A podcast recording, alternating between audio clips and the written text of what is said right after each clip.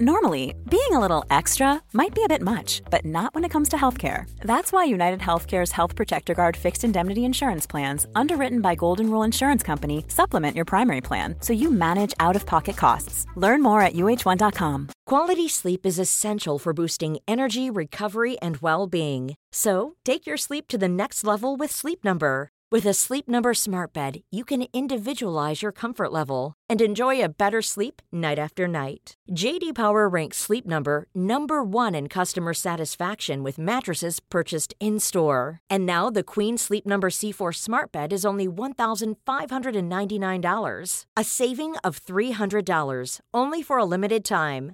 For JD Power 2023 award information, visit jdpower.com/awards. Only at Sleep Number stores or sleepnumber.com.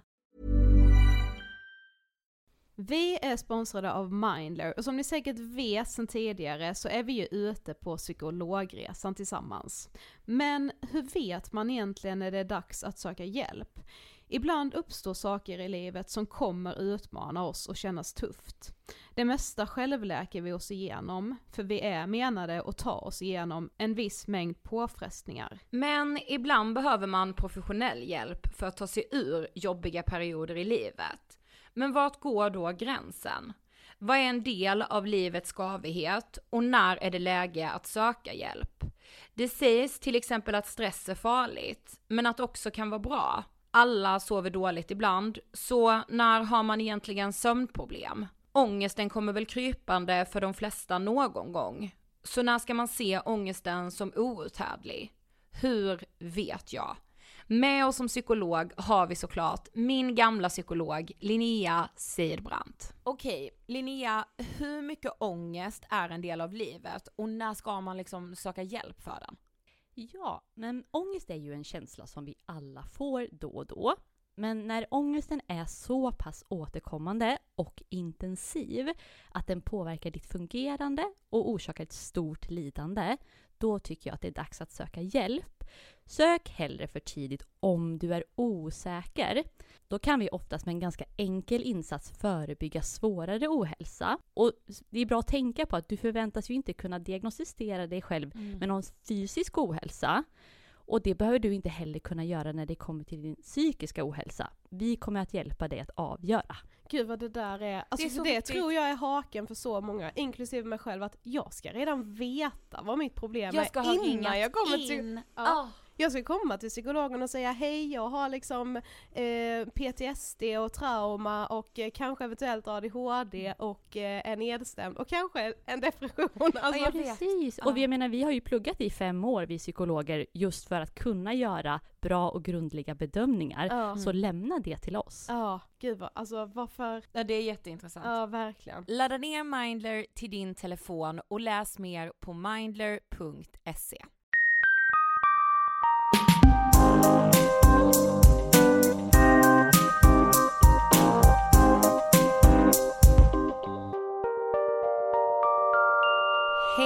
allihopa och varmt välkomna till avsnitt 340 av Ångestpodden! Hej på er! Får jag berätta om att jag är en dålig poddare den här sommaren? Okej. Jag har inte lyssnat på ett enda sommarprat. Jag lyssnar på typ ett och ett halvt. Nej! Jo, jo! Men jag vet inte, det bara hinns inte med. Jag är ju inne i en krimperiod och jag tror det är därför. Mm, jag är lite inne i en bokperiod. Ja, jag läser Jag väldigt fattar, mycket. Jag fattar. Så då blir det liksom, ja läsandet, då blir mitt eh, poddlyssnande lidande. Men jag tänker att jag tycker det känns så skönt att ha mycket att lyssna på när man typ kommer tillbaka till Stockholm. För det kommer vara lite så, alltså du vet jag bor hemma hos min mamma när jag är här ju. Och har ju Ja. haft folk, man har ju folk runt omkring sig hela tiden. Det är vänner från Stockholm som kommer till Karlshamn och det är liksom mycket som händer hela tiden. Så det ska typ bli skönt att vara lite ensam men också då ha någonting att lyssna på i bakgrunden liksom. Ja, jag fattar. Jo men jag har med lyssnat, mina kvällar har varit så ljudbok. Ja. Och på dagen, eller om jag legat i solstolen, har det varit krim. Mm. Så nej, jag har inte varit en liksom sommarprat. Däremot berättade mamma att Benjamin Ingrossos var fantastisk. Och, Och det är det jag har lyssnat på. var det fantastiskt? ja det var jättebra. Ja ja, men då måste jag ju nästan, det tänker jag mig att jag ska ta mig an. Som sagt, jag och Emil ska ju till Grekland, återigen. Just det. Jag har inte, alltså jag, ingen har blivit arg. när Nej. jag sa det i podden. Nej. Jag tyckte det var väldigt skönt. Mm. Eh, men det är också för att man alltså får och jag vet inte vad... Själv ska jag till Vemmedalen och ska typ försöka att inte ha telefonen så mycket. Eller ja, så jag, jag kommer ju fota som en galning. Jag berättar allt. Ja, vad ska jag säga? Jag ska vandra och eh, fjällrida. Och, Jag alltså, ska på en du? topptur på hästrygg. Ja, alltså, Det ska bli alltså, jag är så jävla taggad på detta. Och det rimmar också med din persona. Ja, ja. Dock, i helgen kände jag, jag har aldrig känt mig så bimbo. Alltså förstår du? Att man är så, jag hatar ju det egentligen att vara ute i naturen och så. Du är inte så outdoor. Nej, men däremot hatar jag att man då blir så simple life. Att man är så Paris Hilton och Nicole Richie som inte kan hålla liksom i en högaffel. Fast nej, alltså det är väl en, det är väl en oro som kommer från en själv. Alltså det är ju ingen som tänker det. På tal Men- om förra veckans avsnitt. Ja. Eh, kul att så många har gillat det. Vi älskade det också. Ja. Men just att så här, är det för att det anses vara mer manligt att vara ute i naturen? Så Mm. därför kanske man, när man inte vill, gillar det som kvinna så är det så, hm, nej såklart för att du är bara, du gillar bara smink. typ. Ja precis, Alltså, det är precis att man tänker att det finns ingenting däremellan liksom. Ja. Att så antingen gillar man att vara ute i naturen och få skit under naglarna.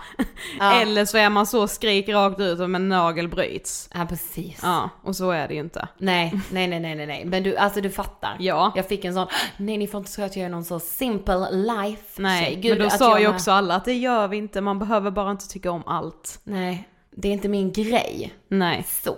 Mm. Så!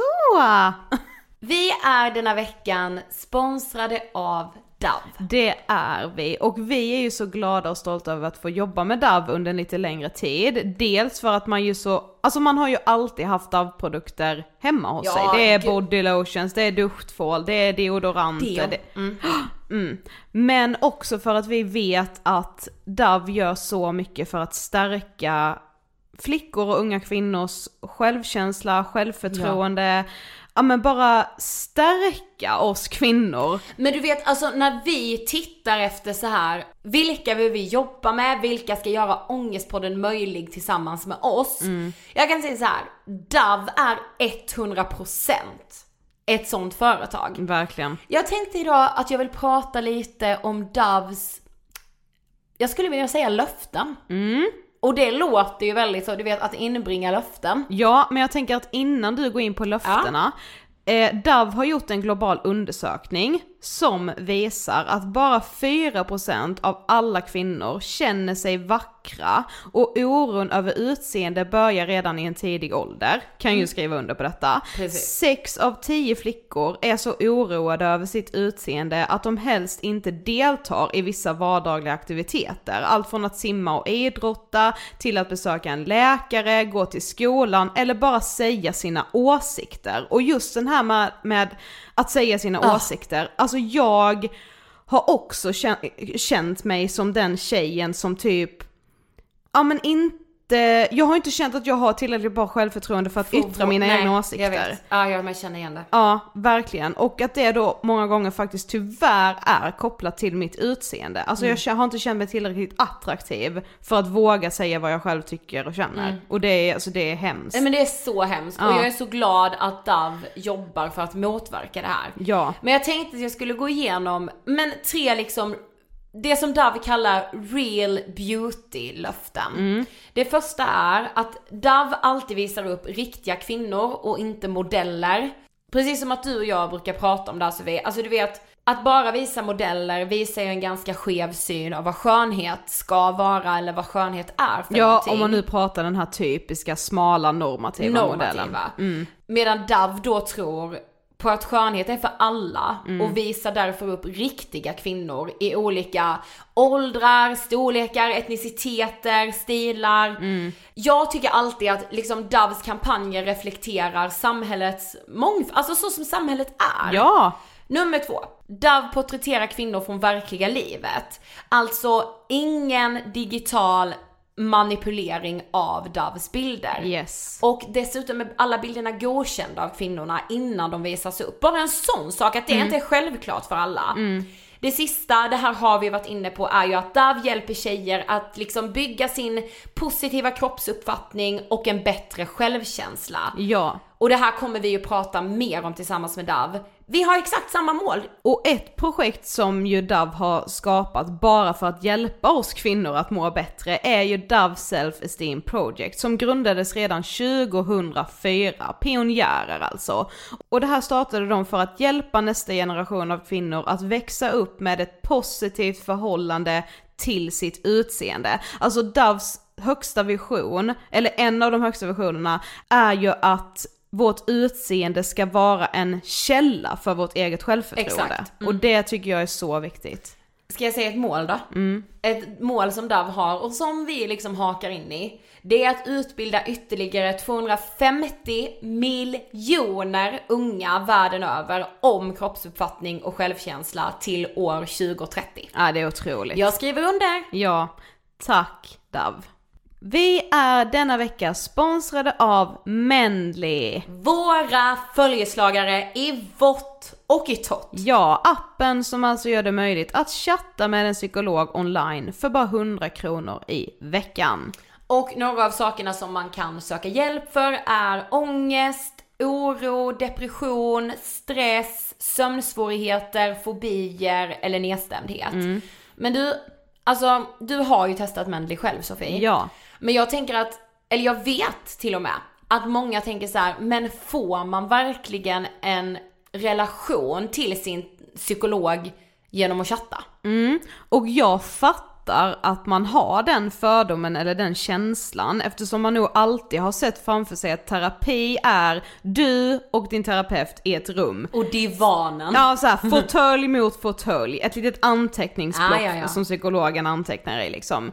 Men det jag kände ganska snabbt när jag själv började i terapi var väl egentligen att Alltså jag tror att vi och vår generation, vi är ju så vana vid att ha mycket av vår kontakt på internet anyway. Exakt. Så att gå i terapi via en app i telefonen och chatta med sin terapeut, det är inte så märkligt som det kanske låter från första början. Jag menar jag har ju fått känslor för personer via chatt. Ja! Jag håller kontakten med mina vänner som jag inte bor i samma stad som via chatt. Alltså man gör så himla mycket på internet att det liksom är, det är så mycket mer naturligt än vad man kanske tänker att det ska vara. Och för mig funkade det hur bra som helst. Ja men vi har ju även till exempel haft kontakt med Evelina på Mendley som är psykolog och hon har ju med berättat för oss att hon tycker att så här bandet man får mellan varandra det är liksom ingen skillnad, det blir väldigt starkt trots att det bara är chatt. Och vi har ju faktiskt också gjort ett helt avsnitt om internetterapi där vi har med oss Per Karlbring som ju också lite slår hål på alla de här myterna om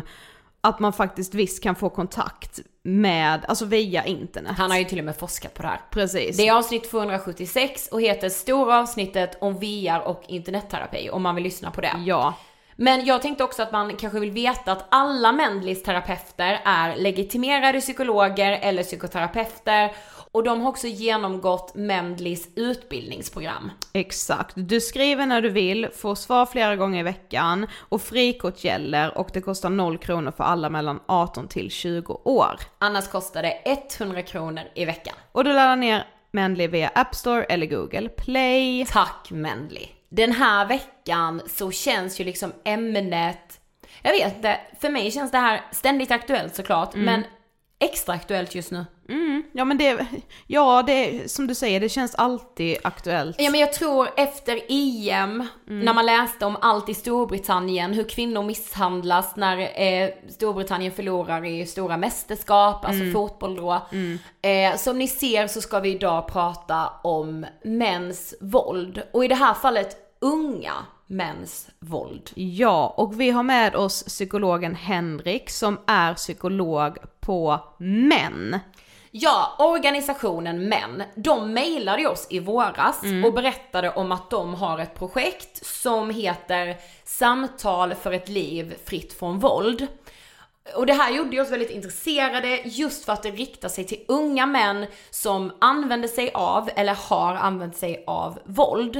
Alltså män mellan 15 och 25 år. Och så tänkte jag typ såhär, men vad, vadå 15 och Alltså 15 år kan man liksom använda sig av våld då? Men så inser man att så Det är här, klart man kan. ja Alltså- och det börjar någonstans Mm. liksom. Och det här är ju liksom en organisation då för män som vill engagera sig i de här frågorna. För att det känns ju också många gånger som, det här har vi ju pratat om tidigare när vi har pratat om mäns våld mot kvinnor och så här, var är männen? För det känns alltid som att det är andra kvinnor som lyfter på locket till de här frågorna. Precis. Det är offren själva eller det är organisationer som jobbar för de här offren. Men det är ju väldigt, väldigt viktigt att männen också liksom organiserar sig och engagerar sig i de här frågorna. För det är liksom så här, jag tror att det finns ingen annan en kille skulle lyssna på än dens nära killkompis. Ja, men så är det. Och om killkompisen vågar säga ifrån och har argument för varför man inte ska behandla någon illa eller vara våldsam, då kan det stoppa så mycket våld i samhället. Grejen var ju också att alltså det vi kommer prata om med Henrik idag är ju just alltså våld i ungas relationer. Inte bara kärleksrelationer, men vänskapsrelationer, familjerelationer och hur Mm. viktigt det är att prata om det här våldet. Och Henrik jobbar ju med de här unga killarna. Ja, så intressant jobb måste jag ändå säga. Vi rullar väl? Ja, Intervjun med Henrik om unga mäns våld. varsågoda! Hej Henrik och varmt välkommen till Ångestpodden! Hej! Kul att ha dig här. Jättekul att vara här. Du ska få berätta, vem är du? Eh, Jag eh, heter Henrik Westin. Jag jobbar som psykolog på eh, vår samtalsmottagning för killar då, som drivs av en organisation som heter MÄN. Mm. Så, så det är det jag gör. Jag är metodutvecklare och eh, ja, psykolog helt enkelt. Mm, så Mm. spännande. Men eh, vad tänker du på när du hör ordet ångest? Och ångest, eh, oh, då tänker jag på kryper i kroppen, eh, skaka på benen, svårt att tänka. Jag tänker på terapi. Alltså jag jobbar ju jättemycket med ångest Mm. liksom. Så. Eh, så. Var lite nervös. Jag är lite nervös nu liksom. Så jag menar, det, är ju- Det behöver du inte vara. Fast det kan också vara bra att vara lite nervös, Ja, man- då är man på tårna och... Exakt, det är Mm. det. Det är den här kurvan liksom. Man, Ja. man vill vara lite på tårna, men Mm. inte för mycket. Nej. Mm. Men, men du nämnde nu den ideella organisationen MÄN. Mm. Kan du inte berätta lite mer liksom, vad gör ni? Ja, det gör jag gärna. Vi är en eh, ideell organisation som vi grundades i början på 90-talet som ett upprop bland män som ville engagera sig mot mäns våld mot kvinnor. Och sen blev vi sen då en ideell organisation. Eh, idag har vi ungefär drygt 2000 medlemmar. Eh, som jag sa till er innan, vi har fått väldigt många nya medlemmar de senaste månaderna, vilket Mm. är jättekul. Många engagerar sig. Eh, och vi, vår ambition då är ju liksom en, en jämställd värld fri från våld helt enkelt så. Eh, och det jobbar vi mot på olika sätt. Och vi har många olika projekt som jobbar för att förebygga mäns våld på olika sätt. Då. Så Ja. Vi har pappagrupper, vi har ehm, en metodmaterial som heter Machofabriken där vi pratar om machonormer. Sådär. Vi har samtalsgrupper för män, liksom. vi jobbar internationellt. Så vi gör massa olika saker. Mm. Ja, för vi läste på er Instagram i bion där så står det att ni är en feministisk rörelse som arbetar med att utmana destruktiva manlighetsnormer. Mm, och hur precis. ska man egentligen utmana de här manlighetsnormerna? Ja. För de känns väldigt ja, djupa och präglade liksom. Ja, verkligen. Jättebra fråga. Det kan man göra på massa olika sätt. Alltså, man kan göra det liksom på personligt plan som man. Så kan man ju göra det liksom att så här, eh, kanske våga vara sårbar med sina manliga vänner. Liksom. Att så här, eh, våga prata om känslor och öppna upp sig på ett annat sätt. Liksom, vilket kanske många killar har svårt att göra i i grupp, särskilt grupper. Det kan vara att, att ställa de här obekväma frågorna om man tycker att ens kompis har betett sig illa mot en tjej eller mot någon annan. Liksom. Ehm, det kan vara mm, på mer gruppnivå och sådär så jobbar vi mycket med det i skolor. Sådär, liksom att jobba med eh, liksom högstadieelever, gymnasieelever och prata om så här, vad är liksom vad är killnormer? Liksom? Hur förväntas man vara som kille? Och får man upp det på bordet och ser det och liksom ser lite grann priset av de här trånga normerna. För Mm. normer är inte bara dåliga, de kan också vara bra. Precis. de dåliga normerna liksom, så här, då kan man också börja förändra det liksom. Så. Ja. Så himla intressant och eh, viktigt. Mm. Men idag så ska vi prata om unga mäns eh, våld mot kvinnor. För du sa det till oss innan, det är framförallt unga män som du träffar i ditt arbete. Ja men precis. Vi har en samtalsmottagning för killar och unga män mellan 15 till 25 år. Och man kan komma till oss liksom av olika orsaker. Ja. Om man har relationssvårigheter, om man tittar för mycket på porr och vill ha hjälp med det och sådär.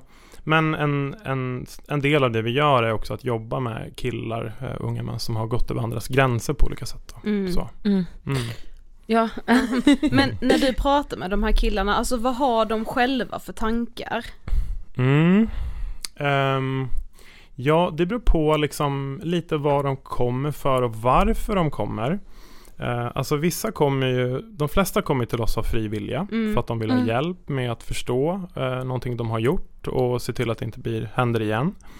Och sen är det vissa som kommer till oss som en del av en påföljd. Liksom. Den typen av kontakter har vi också. Att, att en person Okej. blir dömd, en person som kanske är under 18 och så skriver man ett ungdomskontrakt och då, och då kan de komma till oss och, och få liksom, eh, samtal då, som en del av sitt straff. Men det är Ah. ganska ovanligt. De flesta kommer av frivilliga. Mm. Ehm, och ja, de...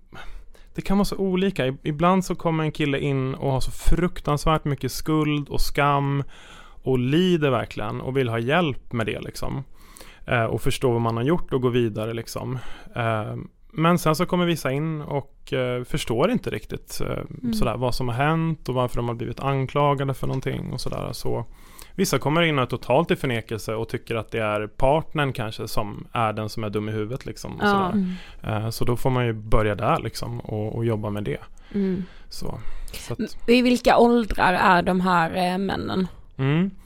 så, så vi, alltså vi är ett Arvsfondens finansierat projekt då, eh, treårigt projekt som snart är slut. Eh, så då ska vi försöka få vår samtalsmottagning att bli en, en, en verksamhet som fortsätter leva vidare. Så det, Hoppas. ja, det är Mm. det som vi kämpar för nu. Ja. Ehm, men, um, vänta vad var det frågan? Vilka, vilken ålder som killarna? Vilken ålder? Ja Ja. precis, och de är 15 till 25 då. Så, Ja. så det är inom projektet. Men sen under Corona så höjde vi till 30. Ah, okej. För att Mm. det kom rapporter från olika håll i världen att liksom mäns våld mot kvinnor ökar under pandemin för att folk är så, liksom, går inte ut så mycket, Nej. man är hemma mycket och sådär. Mm. Så då gjorde vi så, men 15 till 25. Ja.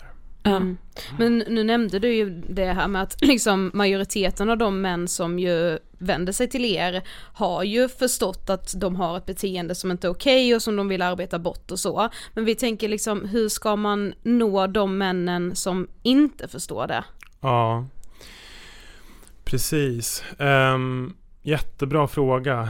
Alltså, ehm, ja, informationskampanjer tänker jag och liksom såhär, ehm, men vi pratade innan om det här liksom att, att som killkompis våga ställa Mm. frågor, våga vara lite obekväm.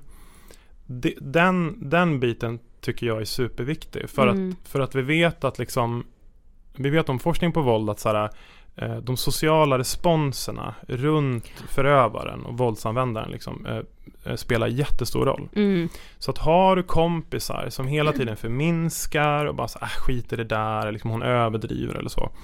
Då är risken mycket större att personen inte kommer reflektera kring det man har gjort och vilja Just söka hjälp.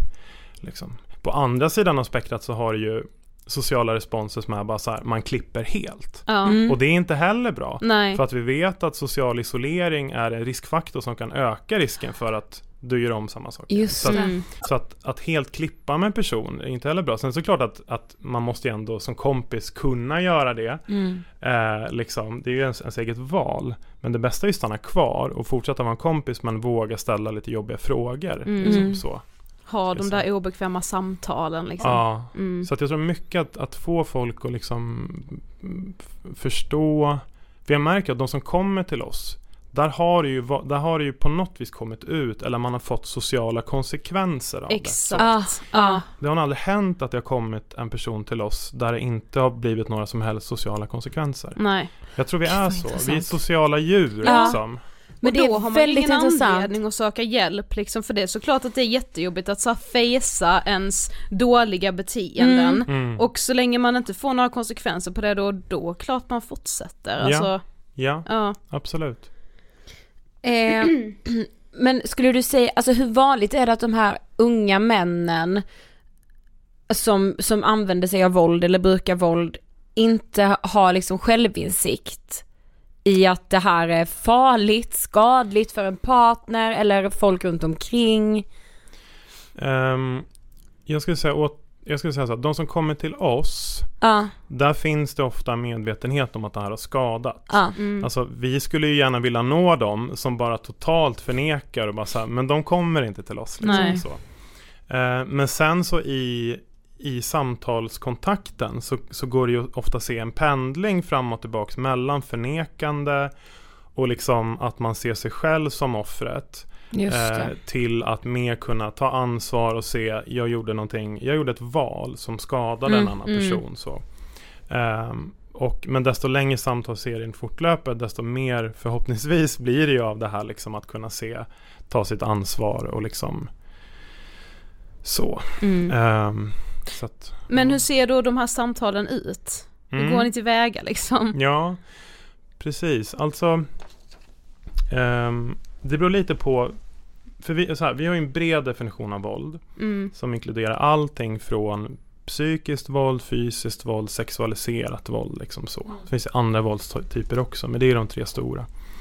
Ehm, så, så att, ehm, och, och vi får ganska många, bland killarna som kommer till oss för att ha gått över någon annans gränser eller annat våld, så är det ganska mycket av det sexualiserade våldet. Mm. Och det har vi spekulerat kring varför, men vi tror att det, det finns inte så mycket för dem. Liksom. Då börjar man ju liksom med att bara försöka väldigt detaljerat gå igenom eh, vad var det personen gjorde. Eh, och vi gör liksom kedjeanalyser där vi verkligen i detalj går igenom. Liksom. Eh, och mycket frågor kring så här, hur reagerade hon? Hur såg hon ut? Hur Ah. såg rummet ut?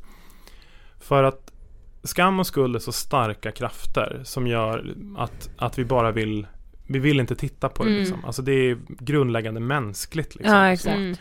Eh, Så att det, hjälp, det handlar mycket om att hjälpa personen att möta de här jobbiga känslorna. Liksom. Och ett bra sätt att göra det, det är att i detalj gå igenom vad var det som faktiskt hände. Liksom så. Mm. Eh, Så, så men det är en sak vi gör. Vi pratar mycket om samtycke. Liksom. Vad är Ja. samtycke?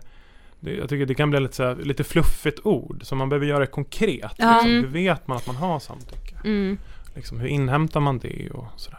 Kan man se mycket liksom de som kommer in och då har liksom just det här sexuella eh, Ja varför jag tänker alltså rent konkret sexualiserat våld, alltså är det allt ifrån alltså våldtäkter till, eller Mm, ja. Mm. Jättebra fråga.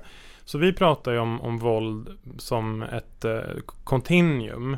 ja. Eh, allt, där allt ifrån liksom, vi pratar om ibland som en pyramid. Att i Mm. botten så har vi liksom tafsningar, kanske liksom, liksom att man kallar någon hora liksom. mm. Och toppen så är det våldtäkt liksom. Ja. Mm. Eh, så det är allt däremellan. Men kommer man till oss så är det ofta att man har att man liksom fysiskt har gått över någon annans sexuella Mm. gränser liksom. Mm. Så. Ehm, Men kan man se någon koppling mellan det våldet och eh, deras porrkonsumtion? ja, precis. Det där är en jätteintressant fråga. Ehm, många, eh, många har ju liksom tittat, många, nä, nästan alla ska jag säga, kollar ju på porr Mm. som kommer till oss. Det är väldigt vanligt. Ehm, men i min erfarenhet så har jag liksom inte sett så här. eh, jag har mött mycket problematisk porrkonsumtion, att man har tittat för mycket på porr. Mm. Mm. Men då har det ofta eh, varit liksom ett substitut, man kanske varit väldigt ensam eller liksom att det blir ja. den typen av liksom Men jag har inte sett liksom några jättetydliga så här liksom, ja den här personen kollar på extremt våldsam porr och sen Och har man begått en våldtäkt Nej. liksom så. Eh, och det finns, så som jag förstår i dagsläget, heller ingen forskning på att så här, om, om en person har begått en ett sexuellt övergrepp så är inte porrtittande i sig, det ökar, vilket jag har, har jag förstått då, liksom, det ökar inte risken för att man ska göra om det. Man har inte kunnat se det. Vi Nej. kanske kommer att kunna se det om vi forskar mer på det. Mm. Men sen kan det vara på individnivå att, att det ändå är en riskfaktor för vissa personer. Men på vår mottagning har inte jag mött, sett ett sånt samband jättetydligt. Men vi pratar alltid om porr. Mm. Så, med, Mm. med i princip alla som kommer till oss så frågar jag alltid om porr. Mm. Så.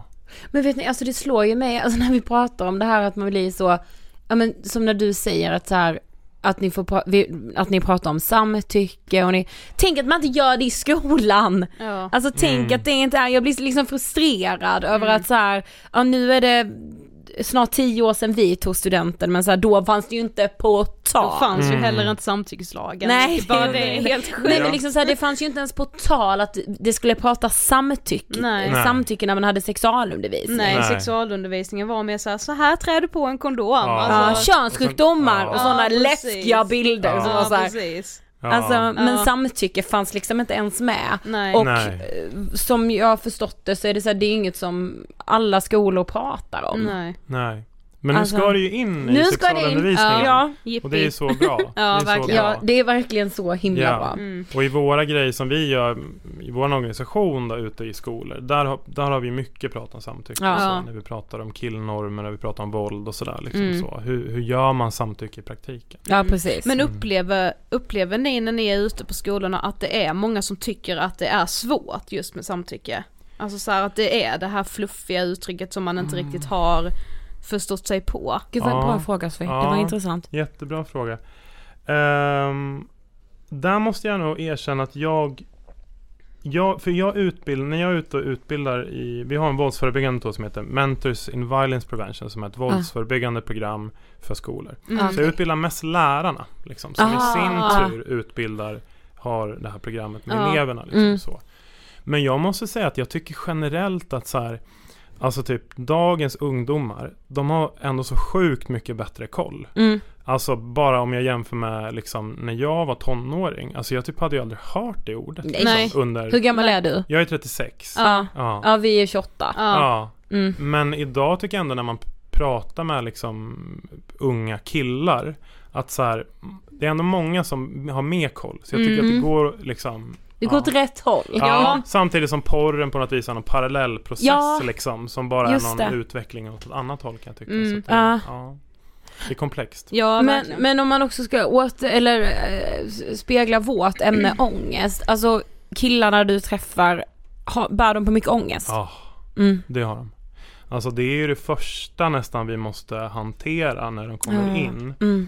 Eh, för att de, de projicerar ju en, en domare på mig liksom. Ja. De tänker ju att så här, nu ska jag läsa lusen av dem liksom. Ja, det kan, Ja. Så, att, så, att, så att det är det första vi måste hantera ofta. Så att det är inte min roll. Min Nej. roll är inte att berätta för dig hur dålig du är. Liksom, sådär, utan min roll är att hjälpa dig att förstå vad du har gjort, vilka val du har gjort och hur vi tillsammans kan hjälpa dig så, och se till att det här inte händer igen. Liksom. Ja. Mm. Och, och för att kunna göra sånt där arbete så måste man sitta med en person som är medkännande.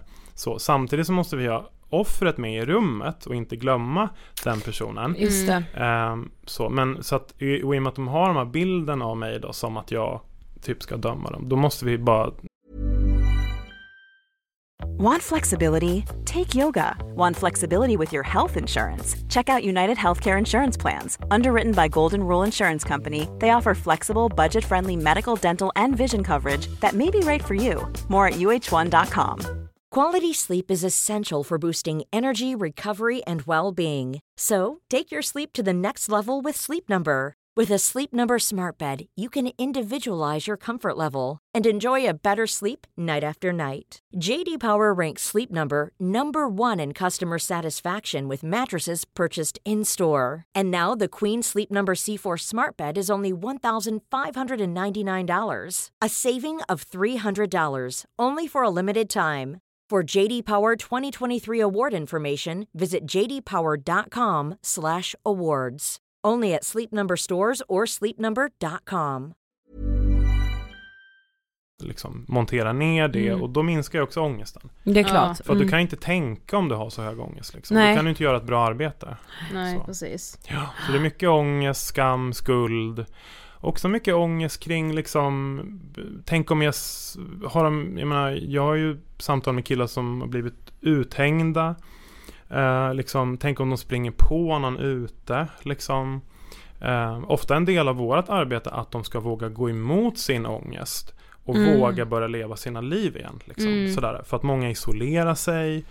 Ehm, så om man liksom Alltså de har blivit uthängda typ på Instagram eller liksom. Ja, kan vara det, eller Mm. bara på sin arbetsplats eller liksom Ja, på ja. något vis att folk har fått veta sådär så. Så då handlar det mycket om att, att våga börja leva sitt liv igen och också för många att våga börja dejta igen. För Mm. att många är så livrädda att de ska göra om det här. Så, så även att ha sex igen blir jätteångestladdat. Liksom. Okej, Så ja, då ja, ja, måste man också Mm. övervinna det och få dem att börja lita på sig själva igen. Att säga, okej det här, jag gjorde det där, men nu är jag en annan person, jag har lärt mig nya saker, så att jag kommer inte göra om det där liksom. Mm. Men att de är medveten då om sina riskfaktorer. Att har man kanske gjort det när man var full, ja men då ska man inte kanske vara skitpackad när Nej. man går hem med Nej, en tjej precis. nästa gång. Liksom. Mm.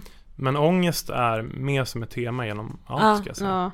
Men är det många av de här unga männen som liksom menar att de lite har fastnat i just de här destruktiva manlighetsnormerna? Att det liksom är svårt att, Hmm. Alltså, bra fråga. Alltså, jag skulle nog säga att ehm, många av de killarna som vänder sig till våran mottagning de kanske redan har känt något skav Mm. kring manlighetsnormer. Alltså om jag tänker så här, det är ganska få liksom så här typ macho, alltså jag, jag, jag, jag har liksom ingen Paolo Roberto hos oss. Nej. liksom, Nej. sådär så. Alltså de kommer inte till oss. nej tyvärr. Nej. Nej, eller hur? Ja. Utan Nej. liksom, ehm, jag, jag, vill att de ska komma och de är varmt välkomna liksom. Eh, så. Men, men de kommer tyvärr inte. Utan vissa kanske liksom redan har, man kanske har en utsatthet med sig också från Mm. tidigt. Liksom, att man har både blivit utsatt och utsatt någon. Och sådär, så. Ehm, men, men samtidigt, jag menar alla killar och män måste ju förhålla sig till det faktum att man är kille och man. Alla Mm. har ju erfarenheter av att det kan vara svårt i killgrupper liksom att vara sig själv eller att man känner en förväntan på sig att man måste ligga med många annars är man inte Mm. tillräckligt mycket man och det så, så. Så, Mm. menar, så alla måste ju förhålla sig till det på något vis liksom, Mm. så. Ja, för det är så intressant, alltså så här, då tänker jag kanske mer på så här Paolo Roberto-männen, men liksom eh, alltså, alltså när han då till exempel pratar om ett svart hål och att eh, liksom de här demonerna. Man tänker att så här, jo men alla som har demoner köper ju inte sex eller alla som har demoner Nej. Det får slår inte- inte, kvinnor. Det får Nej, ju inte det bli får bli någonting man börjar skylla Nej på. vi har pratat så mycket om det att säga, Ja. ja Mm. den skadliga manlighetsnormen men alla män slår inte kvinnor. Nej. Nej. Liksom. Och alla män Som du säger trots att man behöver förhålla sig till den här Ja. liksom. Ja, och man är ju fortfarande man i, i, med samma förutsättningar Absolut. som den som inte slår liksom. Ja, ja. Och det är det som blir liksom komplext när man, när man pratar, nu är ni en podd som handlar mycket om psykisk ohälsa som jag Mm, förstår det som. mm. Att såhär, ehm, och den, den diskursen om liksom att, att våld, att använda våld som en del av psykisk ohälsa, Mm. det är ju lite knepigt i sig. Alltså, Mm. Mm. Vi har ett samtal i vår organisation om det här. Mm. Liksom, hur ska vi prata om det vi gör? Har vi, gör vi behandlingar med våldsamma killar och unga män? Eller är det mer arbete med våldsamma Jaha. killar och unga Ja. män? Alltså sådär så. Ja.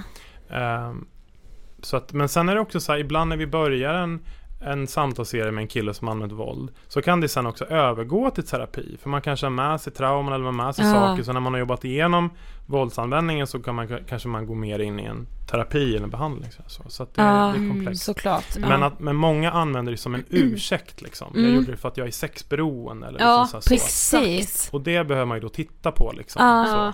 Ja. Bara jag har ett sånt enormt bekräftelsebehov och därför har jag behövt ligga med så många tjejer och då har jag också behövt köpa sex typ. Ja. Ja precis, ja man vet, alltså, sen säger man så, jaha är det så men, Ja. Men an, Eller, eller, typ såhär, används jag, det har, som... jag har så sjuka fantasier och det har jag inte velat göra på min flickvän. Ja, just så det. därför har jag Den, köpt sex. ja, Mm. Jag läste faktiskt någon sån rapport om vad män som grips för sexköp brukar säga, då var det en vanlig. Ja. Jag vill inte Mm. utsätta min fru för det men, Ja, jag Mm. kommer också ihåg när Simon Häggström, prostitutionspolisen, gästade oss Ja. och de hade gripit en man vars tjej låg på BB för hon hade Just det. precis förlöst deras gemensamma barn. Ja. Och han sa, ja men hon ligger på BB, vad fan skulle jag göra?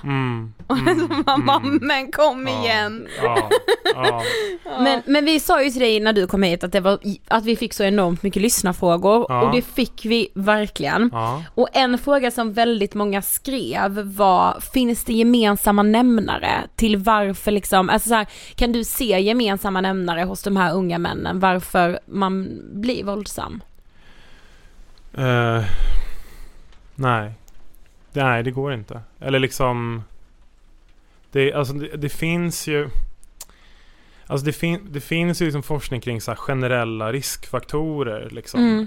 Sådär att ehm, om du själv har blivit utsatt, eh, liksom, eh, om det finns, ja, nu kan inte jag de där i huvudet liksom, men, men utifrån de jag möter liksom, så är det killar från alla grupper. Alltså, Jag Mm. tänker det var också det som metoo visade på något vis. Att, så här, Exakt. det finns i alla klasser, Ja. det finns i alla liksom delar av Sverige. Alltså så här, det spelar ingen roll liksom. Det, det finns Mm. överallt liksom. Sådär. Jag tänker, jag att det- ja. Ja, jag tänker att det är lite som psykisk ohälsa, så här, det är klart att det finns riskfaktorer som gör Ja. att man löper större risk Verkligen. att börja må väldigt Ja. dåligt. Men det kan också drabba vem som helst, när som Ja. helst i livet liksom. Ja. Ja men verkligen, det känns så viktigt att säga för jag tror att man, man Alltså och så funkar vi människor, alltså man vill ju förenkla det och bara ja men alla som har eh, blivit utsatta för det här Ja. eller som har Mm. den Ja. här egenskapen eller Ja. vad den må vara. Mm. Eh, så det kändes så viktigt att ta med den för jag misstänkte att du skulle säga nej. Ja. Mm. Eh, Ja men precis, och sen är det också viktigt att nämna att så här, jag jobbar ju med, med killar, liksom, Mm. unga män. Och där är det också så här att liksom Vissa av dem som jag jobbar med De har ju heller inte alltid ens förstått att de har begått ett övergrepp i stunden. Nej. Som Nej. det hade kunnat varit vem som helst. Alltså typ om jag får barn och liksom eh, får en son. Alltså jag skulle prata så mycket med honom om Mm. det här liksom. Hur du måste se till. Eh, du måste vara du, du måste se till att liksom inte löpa risken att gå över någon annans gräns. För det är Alltså det är ganska lätt liksom att mm. för, alltså många skulle kunna hamna där liksom. Säkert när Mm. man är ung liksom. Mm. Och folk är fulla och liksom sådär. Precis. Mm. Så att det är därför vi måste bara prata så mycket Ja. om liksom samtycke och hur man Ja. blir expert på att inhämta det liksom. Och Ja. när det inte går att in, ha, få det liksom. Nej. Så. Är det många av de här unga männen som berättar just att de saknar det samtalet? Att de kanske önskar att deras pappa hade pratat om det med dem eller några Ja, andra? det, verkligen. Det märker jag tydligt att det är Mm. väldigt få som har haft bra samtal Ja. med vuxna om det. Alltså de har fått sin Ah. sexualundervisning via porren. Mm, Ja. precis. Det är liksom supertydligt liksom. Att så här, man, man har inte pratat med någon vuxen om det här liksom. Och, Nej. eh, och om det känns pinsamt att prata med Jag har en, en, en kvinnlig kollega som som har jobbat med våld länge och hon sa en väldigt fiffig sak. Om man tycker det är pinigt att, att prata med sina föräldrar så kan man byta barn liksom. Att så här, Ah. liksom, så, så att det är så här, att ja, man pratar med vännens barn och. Ja, det, Så här, det är alltså, fan en väldigt bra grej. Ja Ja. eller att man gör det till en så här happening att man snackar ihop sig med några andra föräldrar så bara nu ses vi den här tisdagskvällen och så gör vi det här tillsammans. Då är vi fyra vuxna eller som måste hur? ta det med våra barn fast man gör Ja, det tillsammans. precis. Ja, liksom. absolut. Och det blir kanske lite pinsamt men då får Ja, det väl det vara ja, det. Liksom. precis. Hellre det att man pratar om det. Liksom. Ja, Ja, Lite pinsamt än att inte prata alls. Ja, det kan kosta ganska mycket. Ja, Att hellre- inte ta samtalet. Precis, Verkligen. hellre det lite skaviga samtalet Ja. än att man sen får reda på att en son har begått Ja, eller någonting. hur? Och det räcker Ja. inte med ett samtal. Det måste Nej. vara löpande samtal liksom. Mm. Som måste anpassas också efter åldersnivån liksom. Mm. Att, så här, måste, att man kan börja redan med ett, ett barn som är 6-7 och prata, Ja. prata om det på deras nivå liksom. Så, Precis. Och sen så, ja. Mm. Ja för visst, för det liksom tampas vi ju med, med eftersom vi pratar mycket om psykisk ohälsa, att det kan vara vissa som menar så att nej men man kan inte börja prata om det hur tidigt som helst för att då typ inte väcka en björn som sover men att man ändå liksom Ja men lyfter på ett lock som kanske är Mm. lite för tidigt. Ja. När, när, när menar du ändå att man borde börja prata om sånt här med små pojkar? Ja, nej men alltså Jag tänker, ja men typ så här, ja men hela så här stopp min kropp och liksom Ja, kroppsgränser och sådär. det. Det börjar man med Mm. på dagis liksom. Ja. Jag tänker att redan då börjar samtalet. Mm. Och liksom så här, typ det, man kan ju prata om det på ett enkelt sätt att så här, hur, hur vet du att liksom, hur vet du att någon vill krama dig till exempel? Mm, liksom, om du vill precis. krama någon, så här, hur, hur kan du vara säker på att den andra vill Mm. kramas då? Och vad Mm. gör du om, om han eller hon inte vill kramas liksom så? Och, alltså Mm. på den nivån tänker Det jag. Ja. tänker jag med. Mm. Alltså att man liksom, ja men ut efter förutsättningarna för barnet. Ja. Alltså, Ja. Precis. Eh, men, men alltså i debatten, alltså kring så här mäns våld mot kvinnor generellt så, så är det ju ofta liksom som man ändå trycker på att så här, det här är ju ett val av mannen att slå. Ja. Och det känns som att många män inte liksom förstår det riktigt. Nej, Eller vad nej. tänker du kring det? Nej men verkligen, alltså det är ofta, och det är väl också för att vi i, alltså att, att vi inte pratar om det alltid som ett val, utan att det Mm. finns det här liksom pratet om att eh, eh, jag gjorde det på grund av att jag mådde så dåligt. Ja just eller det. Liksom så. Mm. Så, så att där, där tänker jag vi som samhälle måste styra om till ett prat där vi mer betonar valet liksom. Och, Mm. och det är också mycket det som vi gör i, i, i de här samtalen liksom, som jag har. Att, eh, Ja.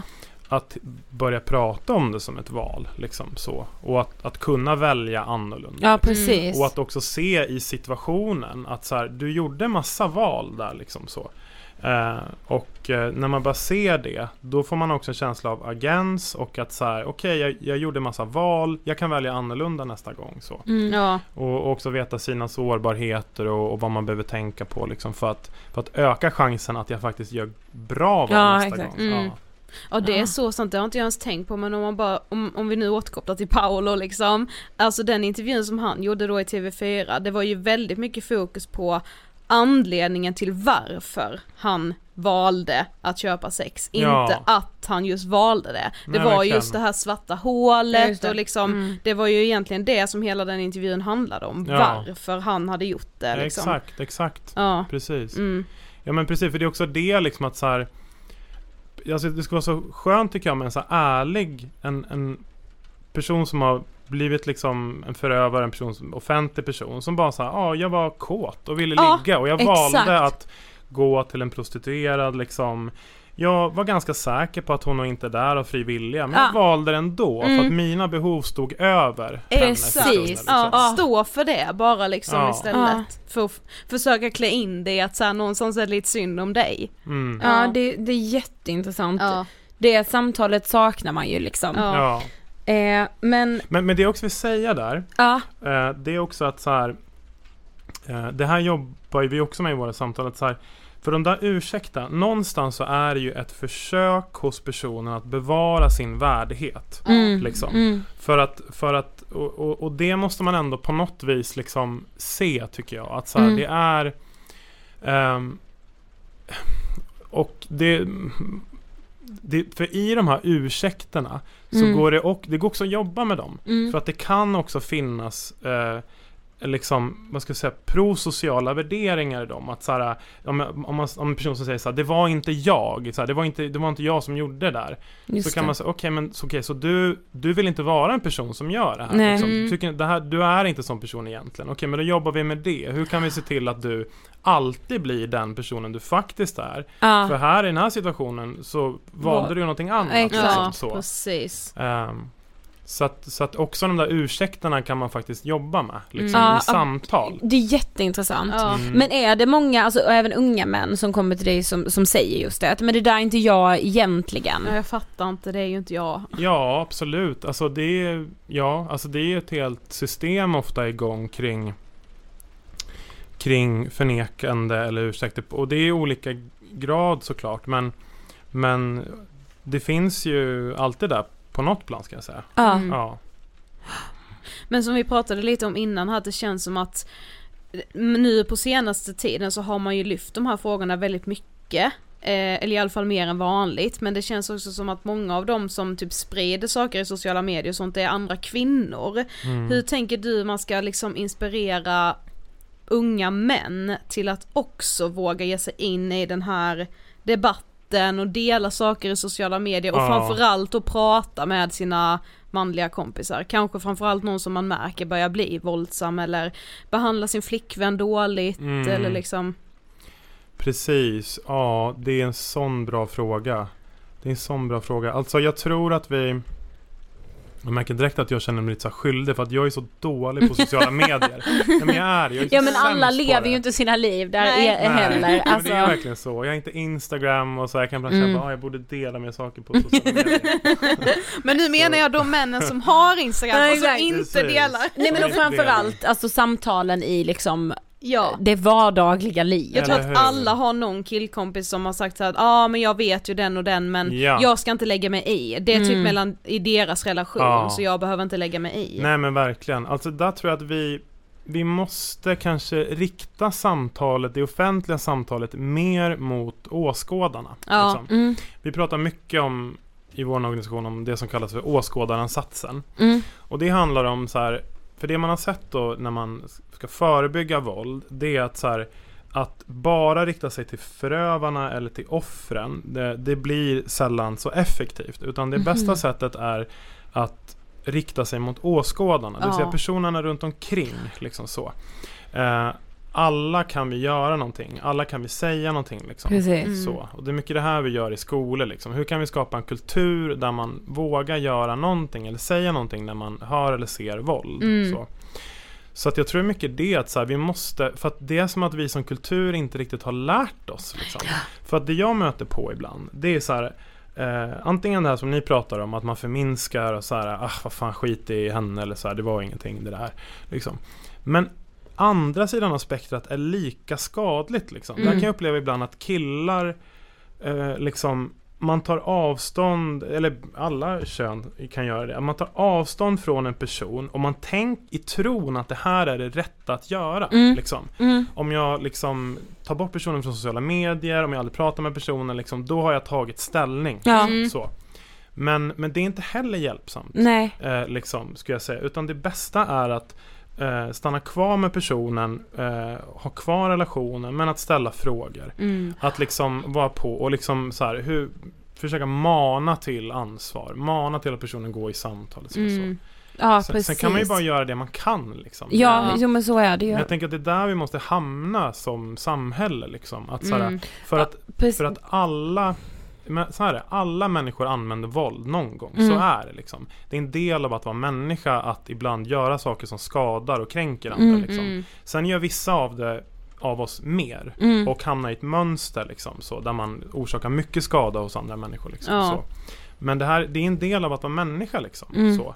Och vi måste ha ett så här lärande samtalsklimat där vi vågar i de här till lägena liksom, titta på oss själva och lära oss av det så att vi liksom inte gör om det. Mm. Men problemet med att så här, idag är att så här, det är så extremt stigmatiserat att vara en våldtäktsman eller liksom att ha gått över andras gränser. Men, och det är såklart, det ska det ju vara. Men, men när det här liksom, när det, det blir så svårt bara då, tänker jag, för jag vet inte hur man ska komma runt det, jag har ingen svar på frågan. Nej men jag tycker det är liksom. så intressant Ja, det är och det viktigt. verkligen. För jag tror, alltså jag tänker liksom själv, att om jag hade hört att en kompis till mig hade liksom utsatt någon eller så, alltså min första reaktion hade varit avfölj, prata inte, ah, ta Ja. avstånd. Ja. Alltså, Och, Och- jag tänker du som kvinna vill bara säga det. Du, Mm. Jag tänker du har inte lika stort ansvar som killkompisarna. Nej. Faktiskt. Nej. Tycker jag det. Mm. Men, men ändå, alltså, jag tycker ändå att det är ett så intressant samtal att så här, Mm. hmm, hur kan jag fortfarande, alltså så här, man måste ju kunna ha två tankar i huvudet samtidigt. Mm. För att jag liksom vill hjälpa någon komma ur det betyder ju inte det att jag har sagt ja men det var helt okej att du våldtog Nej, eller det var man helt okej accepterar att du ju inte tafsade. det. Nej, Nej. exakt, och gud men det är så intressant och jättesvårt att Ja. navigera i. Mm. Ehm, men nej, verkligen, kvinnor har ju inte alls det ansvaret som, som killkompisarna Nej. till exempel har eller ja, men gud det är svårt, intressant, Mm. viktigt. Ja, Mm. verkligen. Jag, jag, jag såg en sån fin norsk eh, dokumentär som handlar om Ah. psykisk eh, ohälsa. Ja. Som handlade just om eh, våldtäkt. Mhm. Eh, och, där, och där så var det ett så modigt offer, en person som blivit utsatt, en kvinna och en man som hade utsatt. Som, och de hade så fint samtal om det här. Alltså jag blev alldeles tårögd när jag Gud, jag såg det. måste se. Va, Eh, vad Men heter Var det, de, var det alltså, var det han som hade utsatt henne? eller- Exakt. Ja. Hon hörde av sig till honom. Och så här kan vi ses och prata. Och, och han gjorde det. Och, och då berättar han liksom hur han hade tänkt på det här så extremt mycket. Ja. Jag kunde känna igen så många av de killarna jag träffat i, i honom liksom. Ja, Och det blev ett sånt läkande samtal för båda liksom. Så. ja shit. jag- Vet du vad den heter? Ja, uff, den heter nå det fanns på SVT Play i Ja. alla fall. Ja, för jag såg den i samma veva som Soran-dokumentären. Ja. Ah, ah, Och så ah, tänkte ah. jag så här, det är ju liksom, det är så här det ska göras. Ja. Soran, liksom, det tycker jag var inte så bra då, på, Nej. utifrån olika perspektiv. Men Mm. det här var så fint liksom. Och Ja. det är Mm. precis sådana samtal som behövs. Men som, som vi sa också just med lyssnarfrågor, jag tänker att vi kan läsa några av dem som vi fick. Mm. Du har kanske redan svarat på dem i och för sig. Mm. Men, men eh, för någon skrev, finns det ett tydligt samband mellan traumatisk barndom och dessa våldsamma män? Ehm, ja, alltså när det kommer till liksom eh, Alltså våld i nära relation, då vet jag, då finns det ett, ett samband mellan att ha blivit utsatt liksom, som eh, så, att det har funnits våld i familjen liksom. Okej. Så. Mm. Ja, och jag tror det ökar både risken för att själv utsätta och att själv bli utsatt. Så. Ja. Just det. Ja. Mm. Eh, sen också, hur ska man som kvinna hantera sin oro om att varje man potentiellt kan skada mig? Får ibland skenande föreställningar om olika män i vardagen som jag blir rädd för att de ska våldta eller skada eller kidnappa eller staka eller mörda mig. Ja, alltså den frågan borde ju ställas till en kvinna. Ja. Liksom. Ja. Att, så här, jag är ju lite förblindad i det i och med att jag är man och Mm. lever i en värld där jag inte behöver riskera att bli Mm. utsatt för sexualiserat våld i alla fall. Liksom. Mm. Så, men ja, det är väl att så här. Nej, jag, jag har Nej, inget svar Nej, ja, men det är Vad skulle ni jättesvårt. Ja. säga? Vad skulle ni säga? Ah, jag vet liksom inte heller, alltså Nej. jag kan liksom inte helt relatera till att just få den här skenande paniken. Sen kan jag ju Nej. relatera väldigt starkt till att jag känner att jag inte kan lita på män. Nej. Men det kanske är mer typ så här känslomässiga saker. För att jag, Ja. jag kan relatera till att man är jätteorolig om man vet att en kompis är på dejt Ja. eller Mm. alltså, Mm. ja du måste skriva och du måste verkligen höra av dig om, om en kompis inte svarar och man är så aj fan fan fan fan. Ja. Då, att man då direkt i huvudet går till, nu är hon styckmördad Ja. typ. Alltså det, och, det är helt och sådana sjukt. små saker som att så här, om jag är ute och, och springer så har, och jag springer någonstans där det inte är jättemycket folk eller hus, då Ja. har jag ju alltid bara en hörlur i till exempel, Mm. eller Ja. att man, som Ja. vi är så här standard att när vi åker hem från varandra, skriv när du är hemma. Ja, är alla liksom- de liksom små sakerna, så jag kan ju relatera till det Alltså, inte, alltså kanske inte så starkt och jag förstår den enorma liksom oron Mm. Ja. och rädslan. Mm. Ja. Eh, men det är, det är jätte, jättesvårt. Mm. Vi, jag kommer tänka på, vi gör en övning ofta när vi är ute liksom i skolor och sådär. Eh, där, vi, där vi frågar först tjejerna. Liksom, Ja. Eller personer som identifierar sig som tjejer och kvinnor. Liksom, eh, så här, vilka strategier har man för att skydda sig mot Mm. våld? Och det ni beskriver nu, liksom, massa olika strategier får man Mm. då från, från tjejerna. Liksom. Mm. Eh, sådär. Och sen så frågar man, eller nej just det, man frågar killarna först. Det är det Aha, som är grejen. ja. Då blir det tomt, i alla fall på det sexualiserade våldet. Man bara, va? Vadå göra något för att skydda mig från att bli våldtagen eller tafsad på? Alltså, vet, såhär, Ja. man blir bara helt paff. Man Mm. har aldrig tänkt på det förut. Nej. Och sen på tjejsidan så får man bara en, en lång lista av strategier liksom. Så, Mm. Så. så att, ehm, Gud vad intressant det måste vara för dem, alltså eh, för klasserna då, eller liksom för ungdomarna. precis. För då, ja. alltså just i den åldern, att Ja. få se det så tydligt. Och vad Ja. bra med att ni inte, för jag bara så här, ja, tog för givet att ni bara pratar med killarna, men det är ju skitbra att ni gör, pratar med både tjejerna och killarna Mm. absolut. tillsammans absolut. också, Ja, för då får man en precis. ännu tydligare bild Ja. av skillnaderna liksom. Absolut, jag tror, jag tror många Och jag tror också många killar, de flesta män eller killar Har någon gång i livet haft en erfarenhet Där det har gått upp, upp för en att en, an, att en kvinna eller tjej ser en som ett hot. Ja, Alltså jag minns en gång när jag var så tonåring och Ah. var på väg hem med bussen sent på natten Gick och lyssnade på musik och var så här glad och så mm, Och sen var det en tjej som gick framför mig Och så bara började hon springa liksom mm. Och, så här, och jag blev så här skraj och bara kollade runt mig och bara så här, vad, Ja. vad är Och så insåg jag att det är jag hon Ja. springer ifrån Ja. liksom, sådär. Precis. Jag har en killkompis som jag berättade så här, men ibland när jag går hem från krogen och jag ser på cykelbanan att det går en tjej, kvinna framför mig, Mm. då brukar jag byta till andra sidan för att Ja. hon ska känna sig mindre hotad. För att så här, Absolut. då är jag ju inte precis efter henne liksom. Ja, gud ja. Ja. Så jag tror också liksom som att män och killar behöver ha den medvetenheten och precis göra sådana saker. Hur kan man Precis. göra det i sådana utsatta lägen? Göra det mer bekvämt för en Mm. tjej, en kvinna. Ja, Mm. precis. Mm. Gud, ja, vi ska snart börja avrunda, Ja. måste vi. Ja. Eh, men, men jag, jo för det tänkte jag också, eh, under hur lång tid träffar du, alltså generellt, en, de här männen? Alltså, Hur all- kan det se ut ja, liksom? alltså extremt varierat. Allt ifrån allt ifrån så här fem samtal till 50 samtal. Mm. ja. Alltså, de, medel ligger kanske runt 20, Ja. däromkring liksom drygt 20 samtal, någonting Ja. sånt liksom. Men det är Mm. väldigt stor variation Ja. liksom, ska jag säga. Mm. Behovsstyrt. Men då har vi kommit till sista frågan. Ja. Vad inspirerar dig? Vad inspirerar mig? Oj, gud vilken svår fråga. Vad inspirerar Det var den frågan. svåraste Ja, ja. verkligen. Den var svår alltså. Ehm, eh, jag inspireras av... Nej men... Dels inspireras jag väl av... Alltså jag säger, det vi gör på män är ju en fortsättning av det som kvinnorörelsen har gjort många, många decennier Ja. innan liksom mansrörelse kom in i bilden. Så det är väl en stor inspiration liksom. Mm. Eh, och jag ser att vi bygger vidare liksom, på det arbete som, som de har gjort liksom, eh, Mm. och jobbar parallellt. Liksom. Mm. Eh, så inspireras av Unison som är vår systerorganisation. Liksom. Eh, och det som många liksom mm, inspireras av mottagning för unga män i Göteborg. Jättefint arbete med killar liksom sådär. Eh, så många samarbetspartners, fantastiska handledare som vi har. Ja. Så, så det är liksom, ja, det är min kollega Lena som har lärt mig extremt mycket om Mm. våld, liksom hur man jobbar med våld. Mm. Och mina andra projektkollegor inspirerar mig också. Så att det, Mm. ja, det är många. Tack så Jättefint. jättemycket för att du ville gästa Ångestpodden. Tack Tack. att du vara med.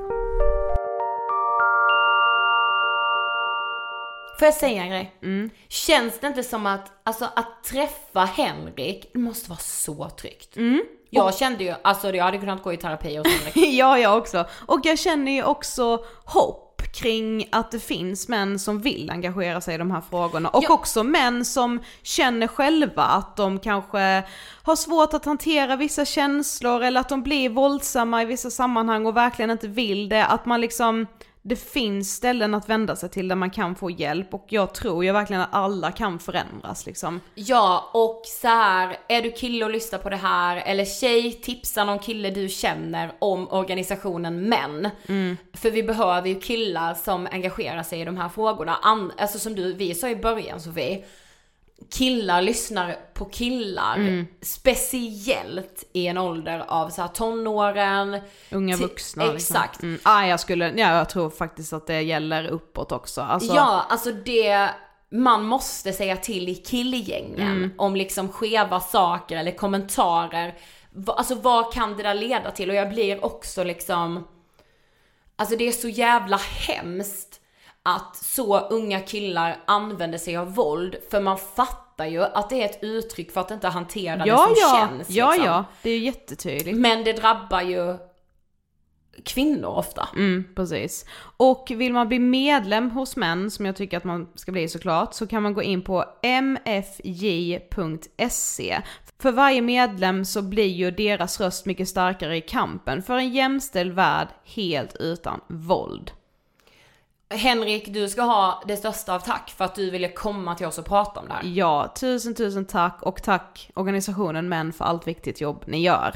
Gud vilket viktigt avsnitt släppa i sommar. Ja, Jag hoppas att ni som lyssnar vill tipsa om det här, för det är så viktigt. och så hörs vi som vanligt nästa vecka. Det gör vi. Hej då!